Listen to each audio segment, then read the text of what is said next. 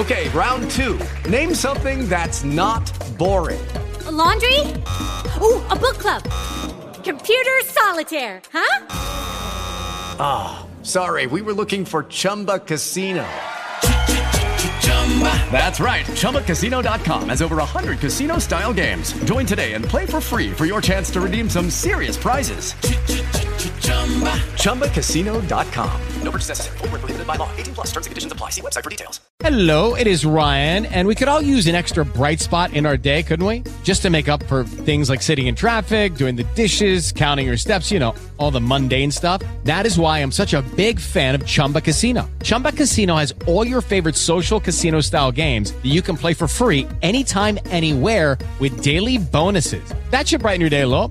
Actually, a lot. So sign up now at ChumbaCasino.com. That's ChumbaCasino.com. No purchase necessary. VGW. Void were prohibited by law. See terms and conditions. 18 plus. Okay, good morning. This is Sister Mona. I just pray that your sister that's listening today is doing well. Let's go ahead and pray. Father, I just ask for your sister that's listening to these teachings, really help her sober up and um, be guarded and vigilant and prepared for um, any season that she may be, um, that m- might be ahead of her, where she's going to need to be strong um, uh, and face persecution so she may overcome for your glory and just bear fruit for you. A lot of fruit. Ask for a lot of fruit for you, Father. Ask all these prayers you in Jesus' name. Amen. Okay, so going through Isaiah 33 in the book of Amos and talking about times of judgment and how dangerous they can get and the need to walk in the Holy Spirit more perfectly.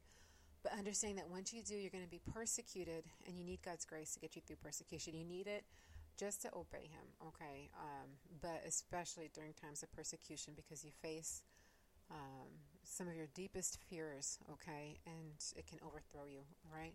Um, but you have promises in God's grace that if you believe in His grace, not your own strength and power, but His grace, okay, um, that you will overcome it, all right? Um, and like a boat, it'll carry you through. So, looking at back at this is Zechariah chapter 3, starting at verse 1. So, um, and so you have Satan, which I, I went went through this verse, it's verses uh, 1 through 5 in the previous podcast, but um, I want to focus in on this here. Um, it says, Now Joshua was clothed with filthy garments and stood before the angel. And he answered and spake unto those before him, saying, and this is the Father, um, Take away the filthy garments from him. And unto him he said, Behold, I have caused thine iniquity to pass from thee, and I will clothe thee with a change of raiment. And I said, Let them set a fair mitre upon his head. So they set a fair mitre upon his head and clothed him with garments. And the angel of the Lord stood by. So you see there, Joshua is Joshua is the high priest. He's he's he's like representing the Jews at the time. Okay, um, and he's clothed in filthy garments, sin. Okay, and um, and the Father says, um, the Lord rebuke thee, O Satan, because Satan's standing there and says, um, Satan, Satan standing at his right hand to resist him. And you always got to remember that, okay? Satan will get people, tempts people to sin. He's, he's evil, okay? He tempts people to sin, deceives them that it's for their own benefit, simply so that he can go before the throne of God and accuse you, turn on you, okay? he does it strictly so that he can attempt to destroy you before the Father and have grounds to um, accuse you before the Father, okay? Um, but the father says that he will clothe him and that's those are the garments of christ okay? Because um, he's accusing um, the uh, joshua the high priest okay? Because he's filthy from all their sin and the idolatry and everything that um, that they were judged for okay in the old testament. And um, and the lord's saying no because this verse is after they come back from the captivity zechariah. And he's saying um, that I will clothe him, okay? And that's going to be the, the, the, garments of Christ. And you can trust in things like this, these verses, okay? Because all you're going to want to do when you get, right now with the way that um, the church is, it's um, here in the United States, so much of it is very worldly, okay? And people, when they're going through their trials, are caught up with things like, you know, just things of the world. Um, I don't know. But, um, you know, money, uh, relationships, I don't know, just kind of like things um, that are important. I'm not saying that they're not, but when you go through persecution, okay, you're brought down to the very bare minimum of what really matters to you, and that's your relationship with the Father, okay? Your relationship with Christ, okay? Um, and all you want to do is be holy, all right? And you're just fighting tooth and nail just to obey Him, okay?